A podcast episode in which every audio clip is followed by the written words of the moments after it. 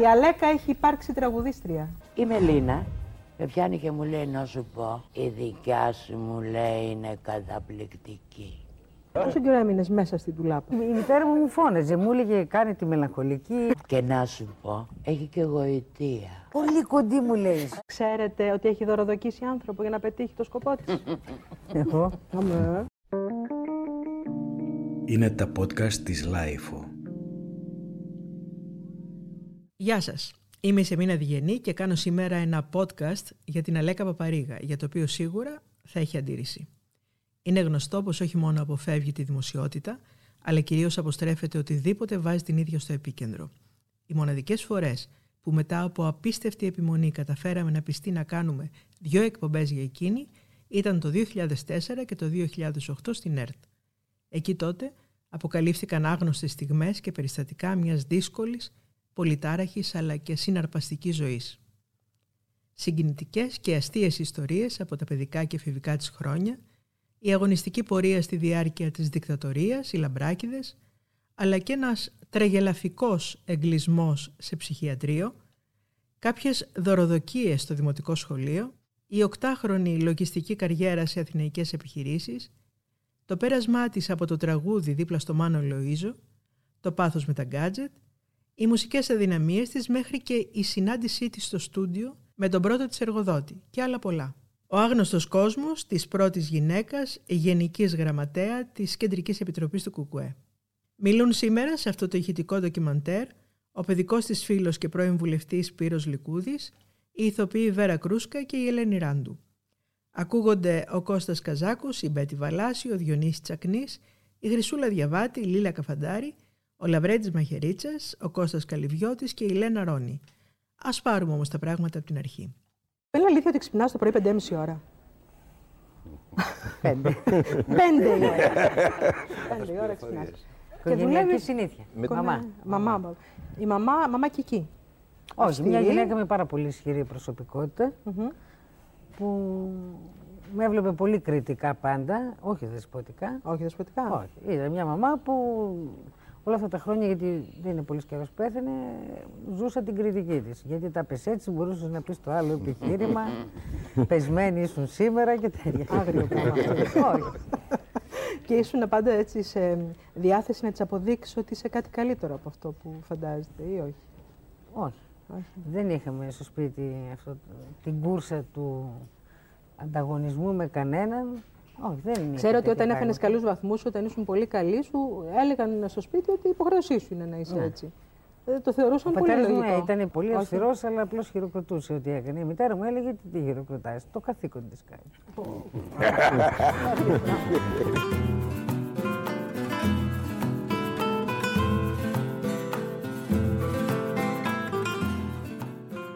Δεν μπόρεσες ποτέ να γίνεις καθηγήτρια, ε, επειδή ενώ είχε σπουδάσει φιλοσοφική, λόγω έλλειψης πιστοποιητικού κοινωνικών φρονημάτων. Ναι, Τέλειωσα στη διάρκεια της δεκατορία Ναι. του 1971. Δεν μπορούσα να δουλέψω. Δούλεψα Και σε είναι ιδιωτική αλήθεια ότι δουλειά. έμαθες λογιστικά διαλληλογραφίας. Ναι. Παιδιά, εδώ είναι το, το μεγαλείο του πείσματος, δηλαδή. Σοβαρά μιλάω. Ναι, δεν, μπορείς να, δεν μπορούσες τότε να βρεις δουλειά. Και πόσα χρόνια δούλεψες λογιστικά; Ε, δούλεψα 8 χρόνια. Οχτώ χρόνια λογίστρια πού; Ε, Δεν ήμουν λογίστρια με την έννοια, δεν είχα τελειώσει πανεπιστημιακή σχολή. Ναι, αλλά αλλά ήξερα. δούλευα σε λογιστήριο και με βοήθησε.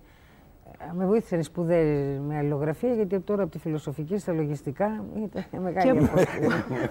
Πού, πού δούλεψες; Πραγματικά. Θυμάσαι που Ε, ναι, δούλεψες; βέβαια. Η πρώτη μου δουλειά ήταν ε, στο εργοστάσιο κατασκευής Λέβητον. ε, Ήταν Λέβητη Καλοριφέρ. Ναι.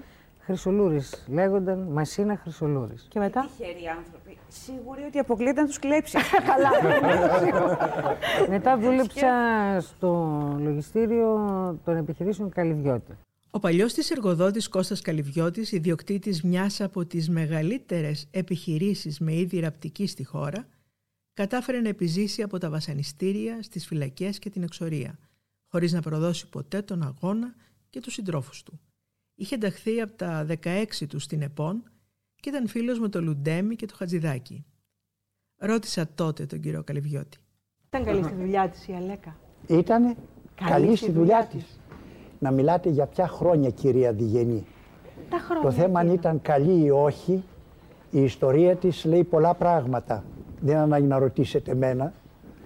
Η ιστορία της Αλέκας είναι τρομερή, όχι μοναχά της Αλέκας, του μπαμπά της, του Νίκου του Του Δρόσου, Νίκου του Δρόσου. της Κικής, του παιδιού μου, του Θανάση. Ο Θανάσης σχεδόν γεννήθηκε στα χέρια μου.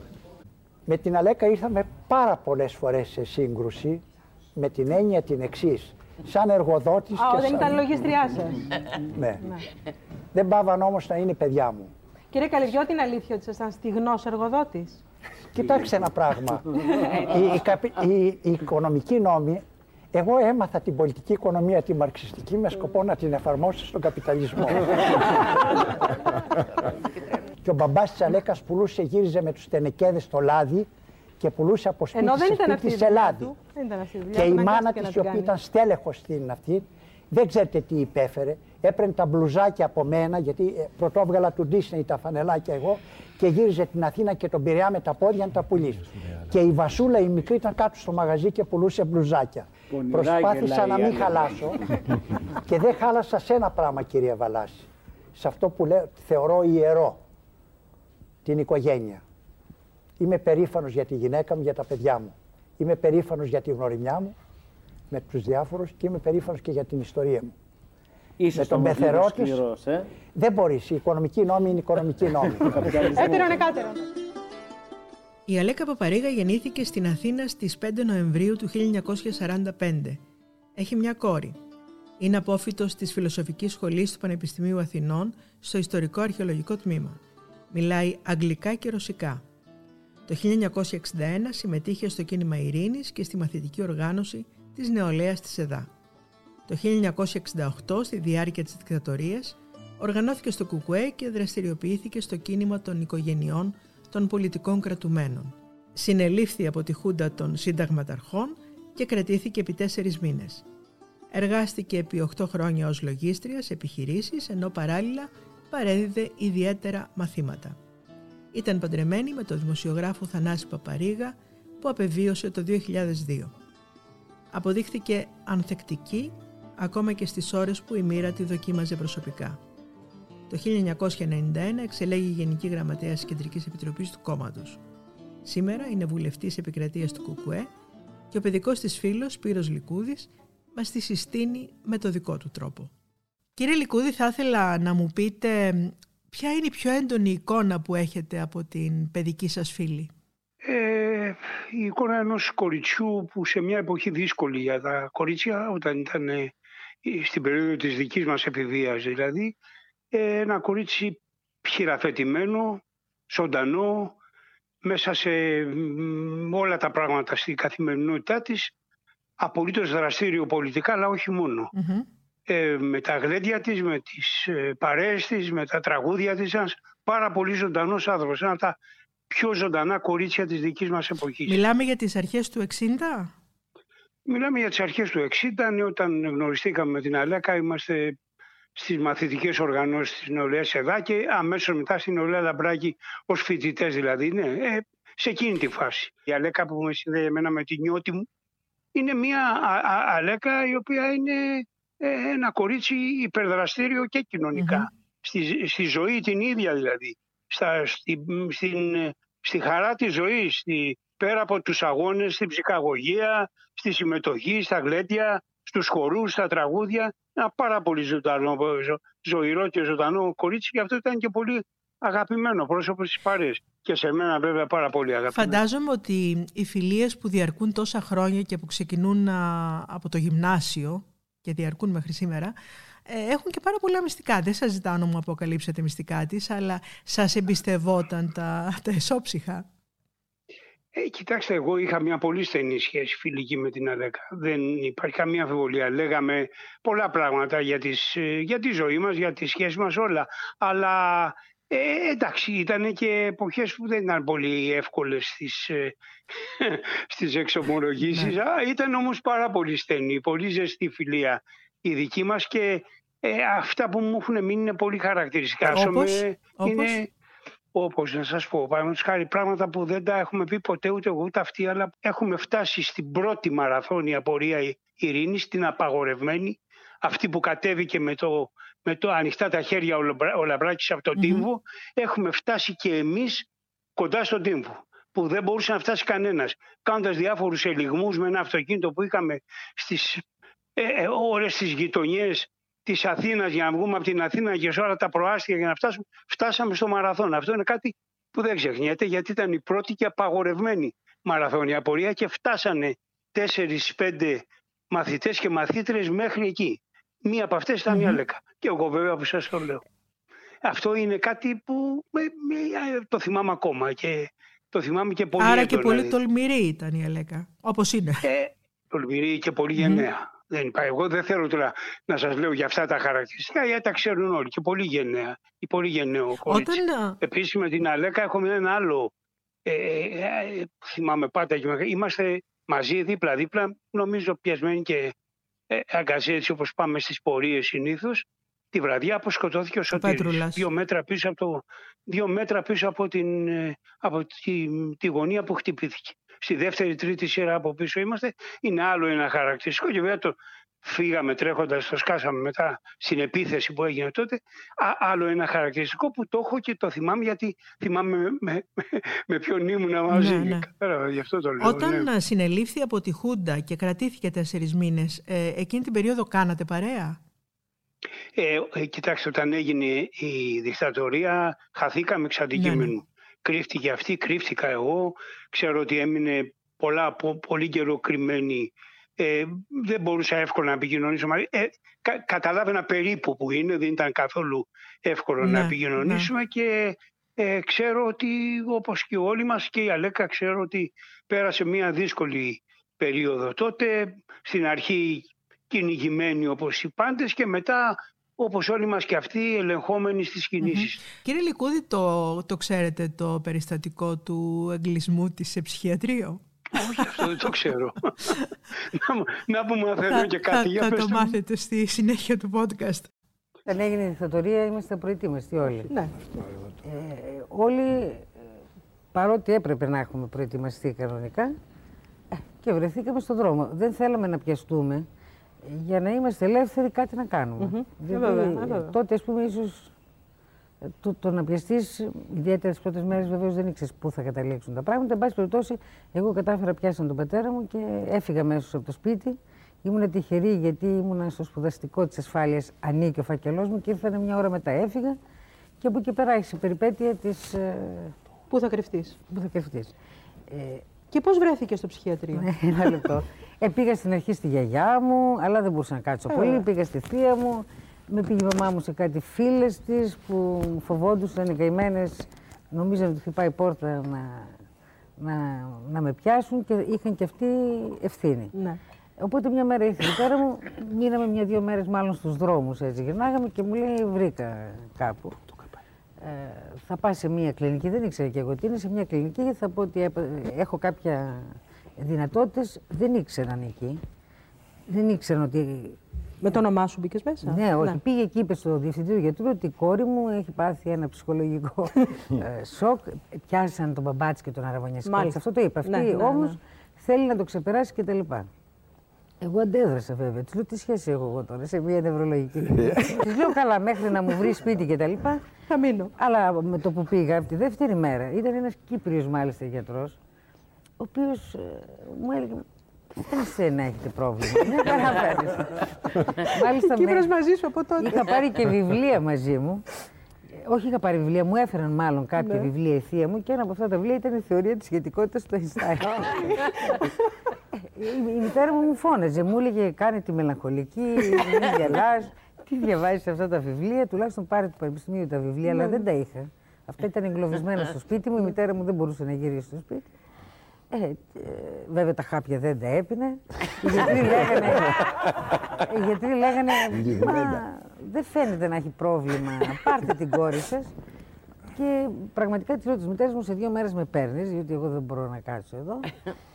Ε, Η μητέρα μου όμως ήθελε να με κρατήσει πιο πολύ μέσα μέχρι να μου εξασφαλίσει πού θα. πού θα Γελάμε μείνω. τώρα, αλλά είναι, είναι Γελάμε. τραγικά Τραγικό. πράγματα. Και κάποια μέρα, εν πάση περιπτώσει, ήταν ένας άλλος. Εντάξει, αυτές οι κλινικές ήταν και άνθρωποι, δεν σημαίνει. Ναι. Ήταν με διάφορα ψυχολογικά προβλήματα. Ήταν ένας που με κοίταζε καλά. ε, Μου λέει. Α, συζητούσαμε. Λέω αστυνομικός αυτός. Α, Ε, δεν, δεν του έδωσα σημασία. Λέω, άμα δεν είναι στο σπουδαστικό, που να με ξέρει. Αλλά σε κάποια στιγμή μου λέει, Ξέρετε, εγώ είμαι αστυνομικός που σπουδάζω στη φιλοσοφική. Αχα. Τότε. Ωραία. ναι. Όμως δεν, δεν παρακολουθούσε και δεν, ούτε με γνώρισε. Ενδεχομένως ήταν σε παραπάνω χρόνο, ε, δεν ξέρω τι έγινε. Αμέσως λοιπόν βρίσκω ευκαιρία, ειδοποιώ τη μητέρα μου, της λέω: Εδώ είναι ένας τη φιλοσοφικής και μάλιστα αστυνομικό, πρέπει να με πάρεις. Και έτσι γλίτωσε, γιατί η μητέρα μου ήθελε κάνα δεκαήμερο ακόμα να μείνω. Γλίτωσες από το ψυχιατρίο, αλλά κλείστηκες μετά Όχι, σε μια ήταν- ντουλάπα. Ήταν ένα. Άλλο Εντάξει, σοβαρό τα θέμα ξέρεις. αυτό. Εσύ πολλά Κοιτάξτε, ξέρεις. αυτά, αυτά είναι τα αποτελέσματα μιας ε, έλλειψης πρόβληψης, ε, όπου πραγματικά δεν είναι εύκολο και όταν είσαι και 21 χρονών σε μήνα, δεν έχεις ούτε το περιβάλλον, ούτε το κύκλο να αντιμετωπίσεις Πόσο καιρό αυτά τα έμεινες έργα. πόσο καιρό έμεινες μέσα στην ντουλάπα. Στο σπίτι, έστω κλεισμένη. Ε, ε, έξι μήνες. Έξι μήνες. Να σου πω κάτι. Ε, όχι, δεν το λέω και αυτό δεν έχει καμία σχέση με σεμνότητα. Πιστεύω ότι σε αυτό το τομέα, εγώ τουλάχιστον έχω υποφέρει πολύ λιγότερα από. Ήμουν σίγουρη πώ θα μου το πεις Όχι, αυτό. όχι. Ήμουν σίγουρη. Να σας πω μια ιστορία. Μία. Ναι. Ε, και τη λέω κάθε φορά που ακούω μερικούς να λένε ότι πω πω τι τράβηξα. Λοιπόν, εγώ, ε, έχει μια φίλη μητέρα μου, ζει αυτή η γυναίκα τώρα, η οποία ήταν καταδικασμένη σε θάνατο για τέσσερα χρόνια. 17 ετών δεν την εκτελούσαν γιατί είχε τέτοιο τραύμα στο πόδι που δεν μπορούσε να κάτσει στο εκτελεστικό Τι απόσπασμα λες; όρθια. Όπου πια κέρδισε τη ζωή της γιατί πέρασε η περίοδος των εκτελέσεων. Κάθε όμως τρεις μήνες την έστειλαν στον τοίχο να δουν αν μπορεί να σταθεί όρθια. Υπήρχε κάποιος νόμος σχετικός που έλεγε ότι εκτελε... αυτός που πάει για εκτέλεση πρέπει να είναι όρθιος. Η γυναίκα αυτή δεν είχε διαβάσει ούτε το Μάρξ, ούτε τον, Έγ... Έγγελ. τον Έγγελς, ούτε τον Λένιν, δεν είχε διαβάσει το κεφάλαιο. Ήταν μια, πώς, μια ε, χ- κοπέλα του χωριού η οποία βοηθούσε τους Μα, αντάρτες. ένστικτο. Λοιπόν, όταν αυτή η γυναίκα πέρασε αυτά που πέρασε, χωρίς να έχει διαβάσει, χωρίς να έχει αυτό που έχω εγώ, την οικογενειακή παιδαγώγηση και διαπαιδαγώγηση, τότε νομίζω ότι ο ηρωισμός ε, βρίσκεται στο πρόσωπο χιλιάδων ανθρώπων και δεν είναι θέμα σεμνότητας δικιά μου. Εγώ πέρασα πολύ λιγότερο, δηλαδή ελάχιστα από αυτά που έχει περάσει. Μέχρι ο να κόσμος. τελειώσει η εκπομπή, υπολογίστε πόσες Πιο φορές πριν. θα πει ότι όλα οφείλονται στους άλλους. Η γυναίκα που βλέπετε που είναι υπεράνω όλων και δεν υποκύπτει σε πειρασμούς και δεν κάνει. Ξέρετε ότι έχει δωροδοκίσει άνθρωπο για να πετύχει το σκοπό της. Εγώ. Αμέ. Να το Έχει μάθουμε δωροδοκίσει Με άνθρωπο, χρήμα; παιδιά. Με υλικά αγαθά. Είδος. Υλικά αγαθά, με είδος. Λοιπόν, Μιλάμε για ένα ζευγάρι νάιλον κάλτσες σε δασκάλα του δημοτικού που... Ε, μου το ζήτησε. Ναι. Μου αρέσει που απολογείται. Καταρχήν, ε, είχα και Βοήθεια. έχω συγγενείς ε, στις Ηνωμένες Πολιτείες, στην, ιδιαίτερα στην Νέα την Υόρκη. εφαντανόμαστε αυτή. Οι άνθρωποι αυτοί πραγματικά τότε μάζευαν υπογραφές για να μην εκτελούνται οι πολιτικοί κρατούμενοι και έστελναν δέματα στις οικογένειες Ναι, ναι, ναι. των κρατουμένων. Ε, και πραγματικά τότε ήρθαν οι οι νάιλον κάλτσες που δεν υπήρχαν στην Ελλάδα. Η μητέρα μου σκέφτηκε να πάει τις κάλτσες αυτές στη δασκάλα Μπάσκετ. η οποία όντως μου, φαινόταν, μου φερόταν ψυχρά, πολύ ψυχρά. Ε, Η γυναίκα πιο πολύ ας πούμε, για να με προσέχει, δασκάλα που. Μπας, τόσο ήμουν ένα παιδί που ο πατέρα μου ήταν φυλακή. Και. ε, εγώ τρεπόμουν. Δηλαδή, μπας, τόσο μου τις έδινε η μητέρα μου, τις πήγαινα. Και αυτό που μου έκανε εντύπωση ύστερα από λίγο καιρό, γιατί εν πάση περιπτώσει ήταν όταν τα δέματα δεν ξανά στείλαν κάλτσες, που με φώναξε και μου λέει γιατί τις πηγαίνω Άλλες κάλτσες κάλτσες. nylon». Αυτό με σοκάρισε πάρα πολύ.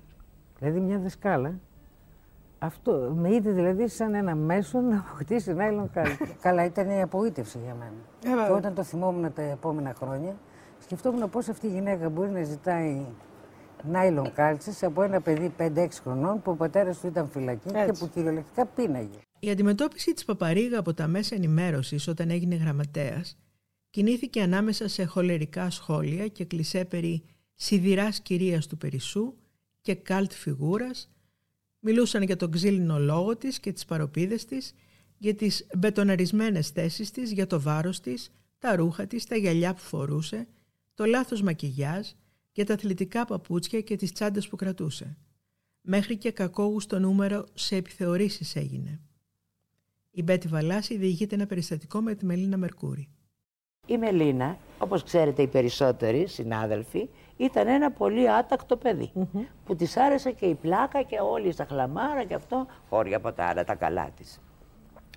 Και ήθελε να παίξει, ήθελε να κάνει αταξίες με όλα αυτά τα σχόλια. Και μου έλεγε διάφορα πράγματα που άρχισαμε έτσι μία λογομαχία.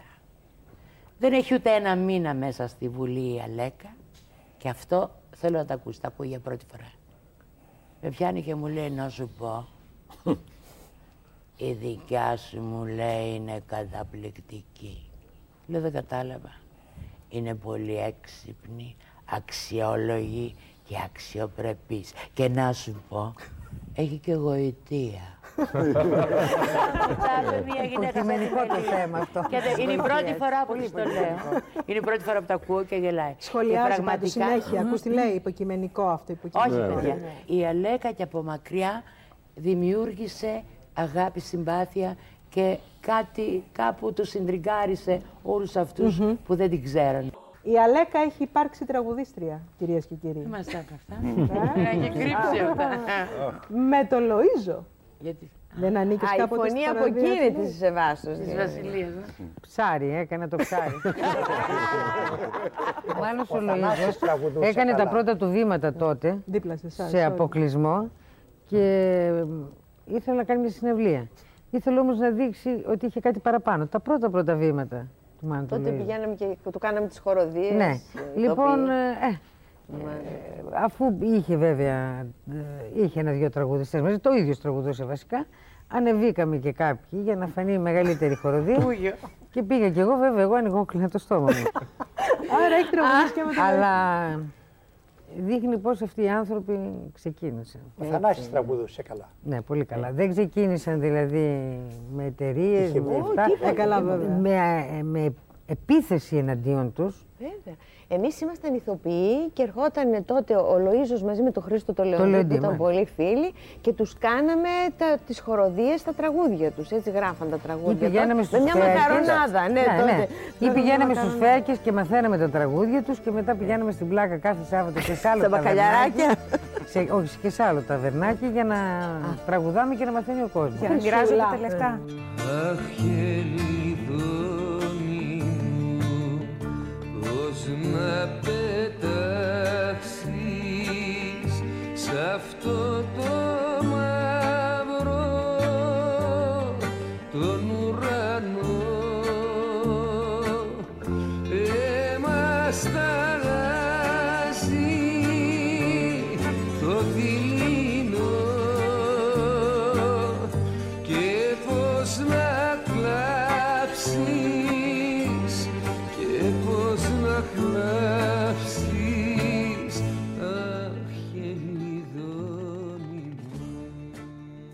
Ελένη Ράντου λέει για την Αλέκα Παπαρίγα. Όταν ε, θες να μιλήσεις για την Αλέκα, σκέφτεσαι τα πολιτικά της Ελλάδος, τα οποία εγώ δεν θέλω να τα σχολιάσω καθόλου. Θέλω να σχολιάσω τον άνθρωπο Αλέκα, τον οποίον γνώρισα πριν από αρκετά χρόνια. Και ε, περάσαμε ένα βράδυ συζητώντας τα πάντα. Γενικά ε, δεν είμαι εύκολος άνθρωπος και δεν αγαπώ εύκολα ανθρώπους. Δεν είμαι, είμαι του ακαριαίου. Την Αλέκα με το που την κοιτάζεις στα μάτια νιώθεις ε, ότι είναι πολύ ουσιαστικός άνθρωπος. Και χωρίς υπερβολή ένιωσα μια βαθιά συγγένεια μαζί της. Αργότερα συναντηθήκαμε σε μια έτσι δυσάρεστη για εκείνη έως ναι, ε, πολύ κακή στιγμή. Ε, μ, και εκεί τη θαύμασα για τη γενναιότητά της και για την αξιοπρέπεια που είχε στον πόνο της. Βαθιά την αγαπάω και για να σου μιλήσω και σε πρώτο πρόσωπο, σ' αγαπάω Λέκα. Σχεδόν πενήντα χρόνια Βάσανα και δυο γαμί Τώρα στη μαύρη αρρώστια ανάξια πλέρωμη. Τώρα στη μαύρη αρρώστια ανάξια πλέρωμη. Τίποτα δεν πάει χαμένο στη χαμένη σου ζωή. Τον όνειρο σου ανασένω και το κάθε σου γιατί το όνειρο σου ανασένω και το κάθε σου γιατί Ο Διονύσης Τσακνής διηγείται ένα περιστατικό με πετρέλαια. η Αλέκα βγάζει αυτό το ειλικρινές προς τα έξω, το οποίο ο κόσμος το αντιλαμβάνεται. Και το αντιλαμβάνεται, ε, προσοχή σε αυτό πώς θα το εκλάβετε, είναι η γυναίκα της διπλανής πόρτας. Α, μπράβο. Αυτό είναι. Είναι η γυναίκα η οποία ε, θα σου μιλήσει με τον ίδιο απλό τρόπο όπως θα σου μιλούσε ένας φίλος σου γνώστης κάποιων πραγμάτων, χωρίς καμιά προσπάθεια να εντυπωσιάσει. Και μέσα σε όλα τα άλλα που κάνει, που τρέχει, που αυτό, που φροντίζει, είναι μάνα, είναι όλα αυτά. Την παραμονή των εκλογών είχαμε έτσι μια μάζοξη Συγκέντρωση, φίλων, ρε. ας πούμε. Πίναμε ένα κρασάκι, ε, είχανε αποκάμει πλέον οι, οι υποψήφοι, ας πούμε, να πιούμε ένα κρασί, να πούμε πέντε κουβέντες, αστεία, να ακούσουμε κάποια τραγούδια. Η άλλη μέρα, την ημέρα των εκλογών, ε, απαγορευόταν και οποιαδήποτε κίνηση. Και καψ- ξαφνικά μέσα στο ωραίο γλέντι και στην ωραία ατμόσφαιρα κάνει και λέει «Ι, Πέντε παρατέταρτο. Περιμένω τον πετρελαία να μου βάλει πετρέλαιο. και αυτό. Αυτό. Αυτό είναι το ανθρώπινο. Και αυτό ο κόσμος το πιάνει. δηλαδή δεν περιμένει έναν άνθρωπο στημένο Δεν είναι στάρ απέναντί του. πολιτικός. Λέει αυτή θα τα ρίξει τώρα. Συμφωνώ, δεν συμφωνώ μαζί της, αυτή θα τα ρίξει. Και τα ρίχνει. Η Αλέκα Παπαρίγα δεν εγκαταλείπει μέχρι σήμερα τη συνήθειά της να ξυπνάει χαράματα και να βρίσκεται από πολύ νωρίς στον Περισσό που εργάζεται πολλές φορές μέχρι το βράδυ. Δεν ζει πλέον στο κέντρο της Αθήνας αλλά κάπου κοντά στη θάλασσα. Κάνει μόνη της όλες τις δουλειές του σπιτιού, ενημερώνεται για τα πάντα και διαβάζει πολύ. Σε πρόσφατο ρεπορτάζ Lifestyle Site με τίτλο «Αλέκα Παπαρίγα, η γυναίκα που έκανε στυλ την εξυπνάδα» υπογραμμίζεται πως πρόκειται για μια γυναίκα με πολιτικό βάρος που αποτελεί πρότυπο για τις γυναίκες ανεξαρτήτως πεπιθήσεων. Είναι μια γυναίκα που μάχεται και γίνεται αποδεκτή εξαιτίας της γνώσης και των δυνατοτήτων της. Αυτοί που βρίσκονται κοντά της λένε για εκείνη πως είναι ακούραστη, κοινωνική, μαχητική, αυθόρμητη και ευαίσθητη. Έχει χιούμορ, εφράδια, είναι πανέξυπνη και πως οι ρητορικές της ικανότητες είναι παρημιώδεις, ενώ όποιο και αν είναι το περιεχόμενο των λόγων της, είναι πάντα σε άψογα ελληνικά. Και το σημαντικότερο, είναι καλός άνθρωπος και στηρίζει πάντα τους φίλους της. Ο Βασίλης Κολοβός λέει για εκείνη. Είμαστε πολλά χρόνια φίλοι. Η Αλέκα είναι καλός άνθρωπος. Αυτό που λέμε, αυτός ο άνθρωπος είναι ένας καλός άνθρωπος. Ένα ελάττωμα έχει. Είναι πες μου. τόσο σεμνή που Ναι, το έχουμε σε διαπιστώσει όλες τις διαδικασίες της κομματιάς, όταν θέλουμε να πούμε μια κουβέντα για την Αλέκα, λέει «Καλά, άστο αυτό, άστο εκείνο». Μέχρι και τελευταία σε μια εκδήλωση είπα «Βρέα Αλέκα, γραμματέας του κόμματος σου είσαι. Πρέπει να κάνουμε μια παρουσίαση έτσι όπως πρέπει και τα λοιπά». Λέξη. Αυτό δείχνει έναν χαρακτήρα. Είναι κατανοητή, είναι ανθρώπινη, είναι αδιάλακτη στις θέσεις μας.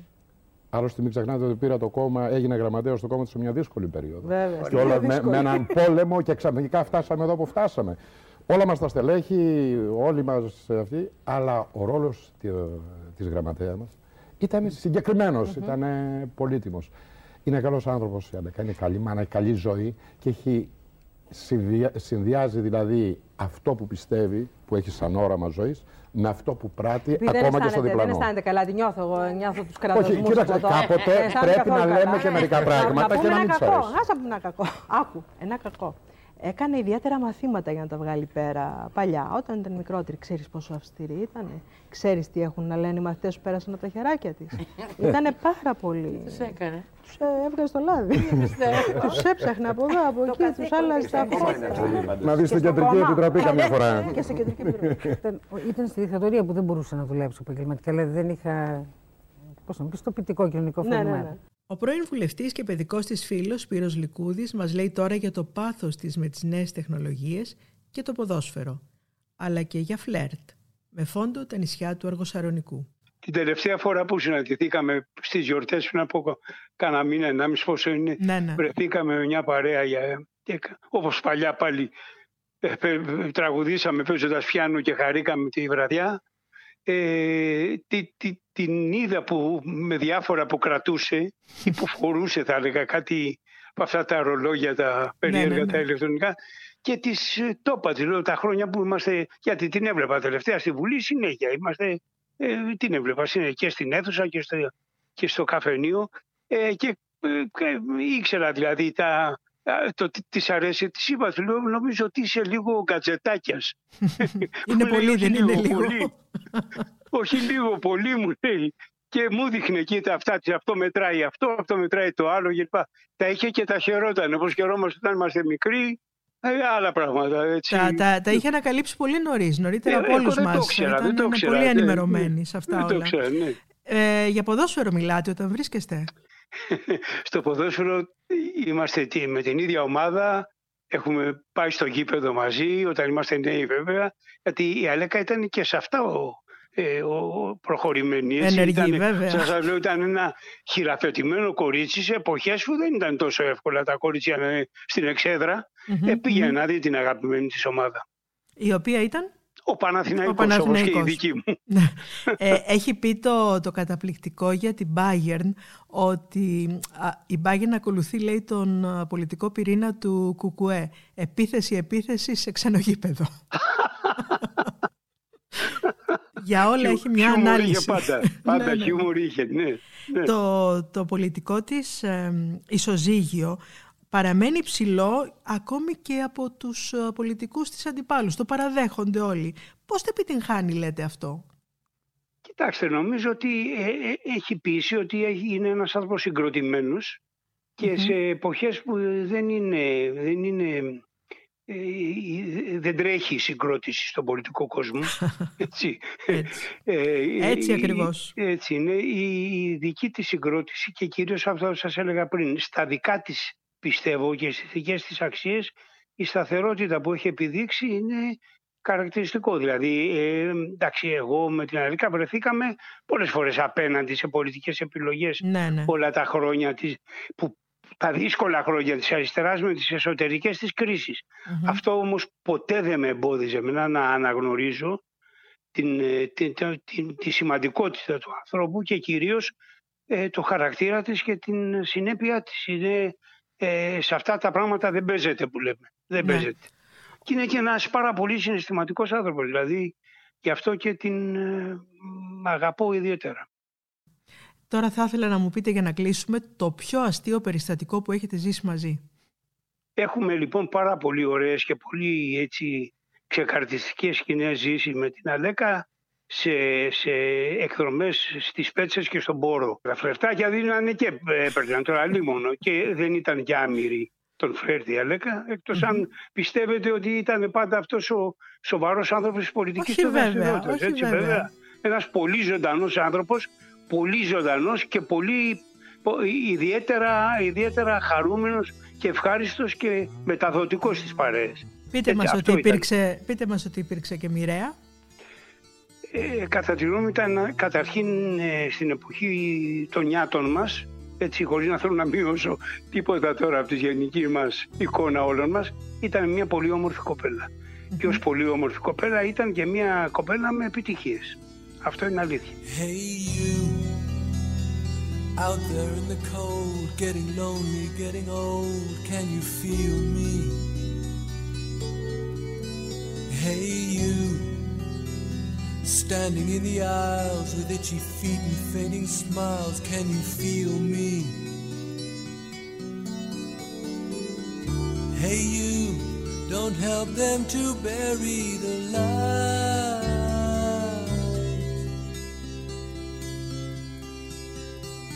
Don't give in without a fight.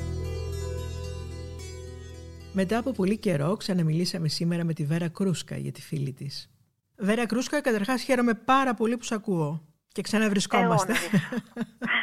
Εγώ να Χαίρομαι δεις, πολύ. το μείνω. Ε, Κι εγώ. θυμάμαι ότι γνώρισες για πρώτη φορά την Λέκα Παπαρίγα από κοντά σε μια εκπομπή μου και διασκέδασες πάρα πολύ.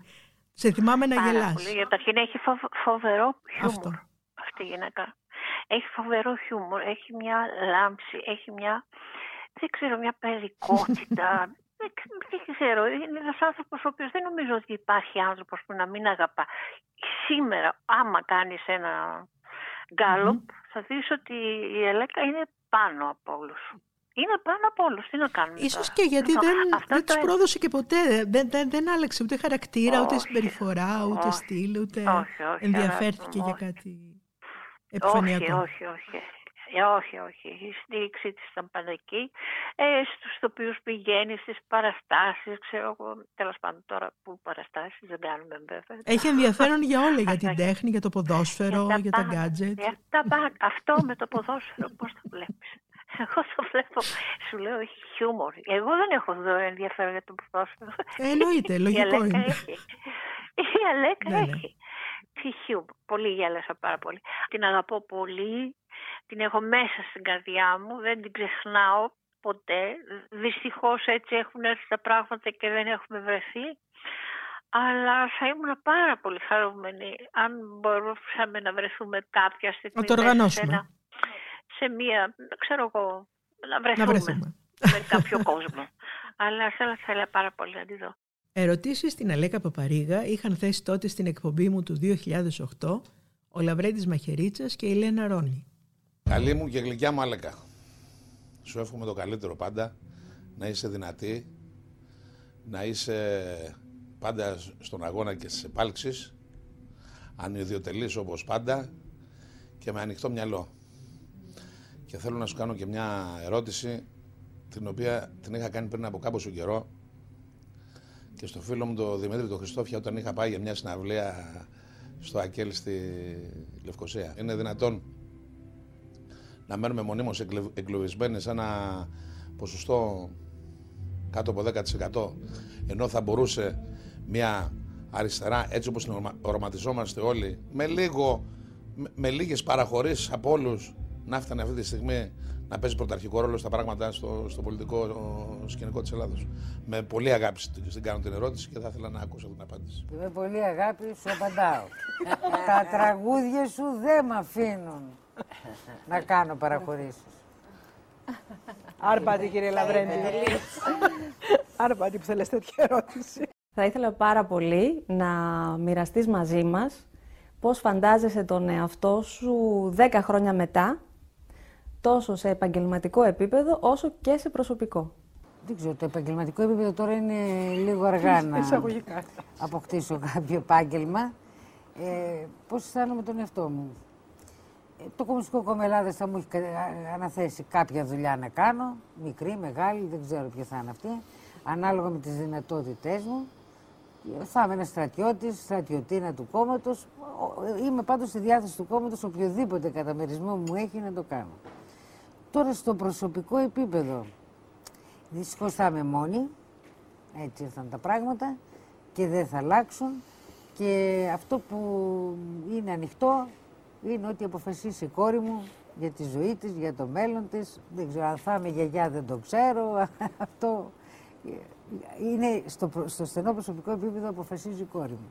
Μπορείς να το φανταστείς αυτό καθόλου, η Αλέκα γιαγιά; Να έχει τις, ε, τις δουλειές που έχει μια γιαγιά σε ένα σπίτι. Να πω, μεγαλώσει το όταν, παιδί. ε, όταν εγώ έγινα μητέρα, η μητέρα μου ήταν, ε, είναι πολύ τώρα 47 χρονών. Αυτό το χάσα, δεν γίνεται. Επομένως, ε, δεν θα νιώσω τη χαρά, ας πούμε, μιας πολύ νέας γιαγιάς, δυστυχώς. Και το παιδί να έχει μια νέα γιαγιά, το εγγόνι. Αλλά σε αποφασίσει η κόρη μου τι θέλει. Την είχα ρωτήσει τότε για μια παλιά της δήλωση όταν είχε χαρακτηρίσει κουραμπιέ την πολιτική του ΣΥΡΙΖΑ, αλλά και για το body shaming. Αυτό με τον κουραμπιέ πώς σου ήρθε; Δεν είπα τον κουραμπιέ; Όταν το είπα το πρωί, μέχρι το μεσημέρι το είχα ξεχάσει και όταν με ρώτησε ο δημοσιογράφος γιατί είπα κάποιο πρόσωπο κουραμπιέ, τα χάσα γιατί δεν χρησιμοποιώ τέτοιες λέξεις, δεν υποτιμώ κανένα και δεν θα έλεγα κανένα πολιτικό πρόσωπο κουραμπιέ. Το πρόγραμμα νομίζω είπες Εγώ, κουραμπιέ ναι. πιο πολύ. Με, με ρωτήσαν στο ραδιόφωνο πώς είναι το πρόγραμμα και λέω να έχει ένα αριστερό πασπάλισμα και ίσως και λόγω του. Γι' αυτό θυμήθηκα τον κουραμπιέ και το λέω για τον εξής λόγο. Θεωρώ απαράδεκτο αντί να επικρίνονται προγράμματα, να επικρίνονται ιδιότητες προσώπων που κατά ανάγκη δεν είναι και αρνητικές. Αν είσαι νέος, να σε ειρωνεύονται γιατί είσαι νέος. Αν είσαι γυναίκα, να σε ειρωνεύονται γιατί είσαι γυναίκα. Αν είσαι όμορφος, να το λένε έτσι. Αν είσαι άσχημος, δηλαδή σε καμιά περίπτωση δεν θα κρίνω πολιτικά πρόσωπα με, Θυμάσαι με τα φυσικά βεβαίως. τους χαρακτηριστικά. Έτσι, είναι έτσι, ρατσιστικό. έτσι. Και έφερε, παρομοίωσε το πρόγραμμα, όχι πρόσωπα, όχι κόμμα. Θυμάσαι τι επιθέσεις είχες δεχτεί και εσύ στην αρχή, η πρώτη γυναίκα τώρα που ήταν σε αυτό το, το πόστο, που είχαν να κάνουν με την εμφάνισή σου. Τώρα τα ίδια περίπου περνάει και ο Τσίπρας, τον λένε ρουβά. Δηλαδή που και αυτό Γαμπρό. είναι. Γαμπρό, Το ρουβά, λένε. διάφορα Κοιτάξτε, τέτοια να πράγματα. δείτε, Είναι άγρια πράγματα. Εμείς ως κόμμα, ε, πώς να πω, απαγορεύουμε τέτοιου τύπου τοποθετήσεις, να το πω καθαρά. Δηλαδή δεν το λέω Απαγορεύουμε. απαγορεύουμε. Τι να πω. Αν ένας τέλεχος μας, Διαφωνούμε με αυτές. όταν λέω απαγορεύουμε, όχι, έχει μια σημασία. Δεν μπορείς αυτόν που διαφωνείς να τον αντιμετωπίζεις με ένα τέτοιο ευτελή και επιφανειακό τρόπο και πολύ περισσότερο ε, σαν πρόσωπο. Γιατί είναι νέος, γιατί είναι γέρος, γιατί είναι άσχημος, δηλαδή γιατί να το κάνουμε αυτό; Σωστό. Δηλαδή το θεωρώ είναι ρατσιστικό αυτό. Όταν πρωτοεμφανίστηκε ο Λένι στα χειμερινά ανάκτορα, όλοι τον φαντάζονταν και είχαν δίκιο. Έτσι φαντα... Όχι, είχαν δίκιο, έτσι φαντάζονταν ότι ήταν ένας Τεράστιος. πανύψηλος άνθρωπος και μπαίνει ένας κοντός, ένα ναι, Δεν σαν- θέλω τέτοια σχόλια Ναι. σε αυτήν την εκπομπή. Ε, και λένε αυτός λέει είναι. Α πω με την ευκαιρία, όταν πρωτοπήγα στην Καρδίτσα το 91, Πρωτοεμφανιζόμενοι τότε. Πήγα στη συγκέντρωση και όταν κατέβηκα έρχεται ένας με ένα μπασόν. Παιδάκι μου είχα με ένα γραμματέα, ε, ένα μπόι, ένα... Πολύ κοντή μου λέει. Σε φανταζόμουν να μου λέει πιο ψηλή. Λέω τι να κάνω, έτσι με έκανε. ναι, ναι, κομμουνιστής ήταν. Λέει, ξέρεις, είχα, σε- είχαμε λέει ένα λεβέντι. ναι. και το έλεγα στον σύντροφο του Χαρίλο, του λέω είδες τι έπαθα. Και τότε μου φαίνανε και τα βάθη του, του σύντροφου του Χαρίλου και εγώ ήταν ψηλός και ήταν ψηλά και εγώ ήθελα κυβότια να ανέβω πάνω. Ε, αυτά υπάρχουν, αλλά αυτά είναι δευτερεύοντα. Ρώτησα τον Κώστα Καζάκο. Κώστα, πες μου, για σένα είναι μια πολύτιμη φίλη η Αλέκα. Αυτό που βλέπω στον περίγυρο είναι ότι τη συντρόφισσα την Αλέκα πρώτα απ' όλα την αγαπάμε, πρώτα την αγαπάνε οι άνθρωποι που είναι γύρω της, μετά υπάρχει μια βαθιά εκτίμηση στις ικανότητές της, νομίζω ότι συγκεντρώνει τις περισσότερες αρετές που μπορεί να βρει κανείς σήμερα Ίσως, ε, γύρω μας. Αν μου επιτρέπεις, να συνετέλεσες αυτό και το γονίδιο, το κεφαλονίτικο. δηλαδή λίγο και η κεφαλονιά πρέπει να βοήθησε. Ναι.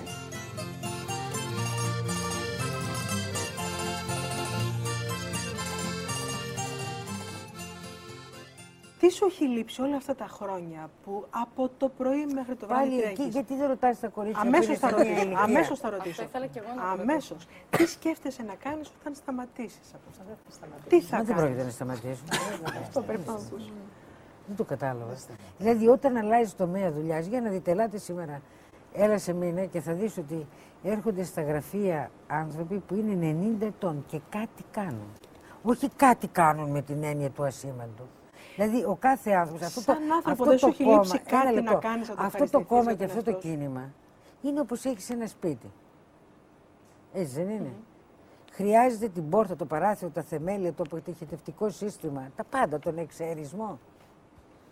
Τα πάντα. Το κατάλαβα. Εσένα δεν Ναι, σου δεν έχει λείψει λειτουργεί αυτό κάτι το όλα αυτά σπίτι. τα χρόνια. Α πούμε, δίχως παράθυρα, δίχως... δεν λειτουργεί.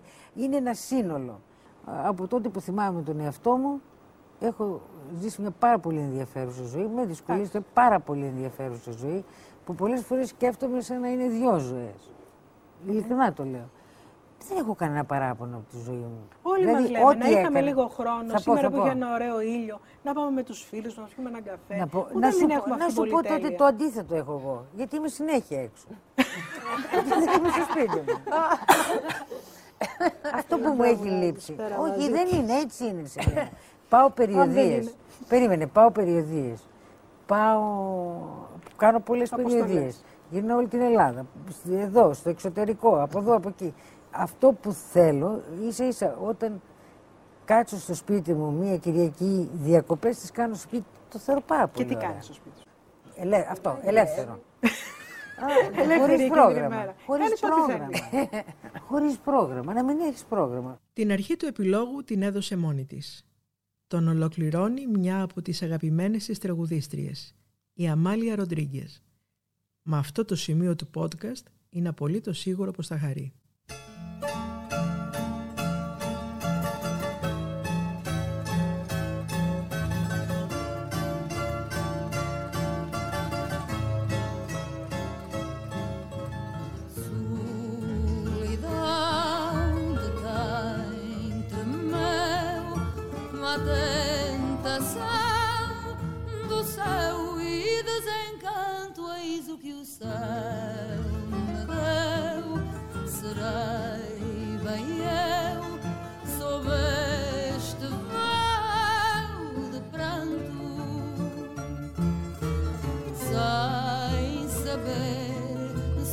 claro, algum pecado.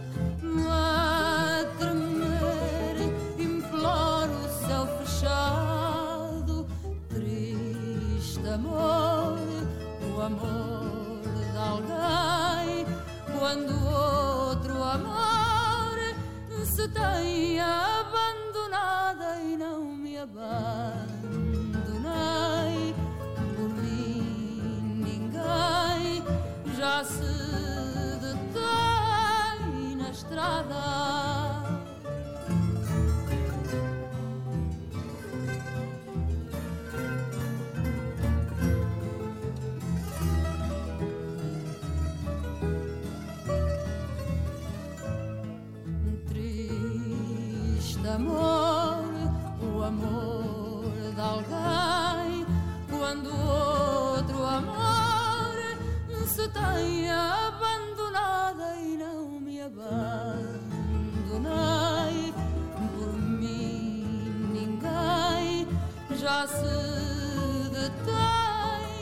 na estrada.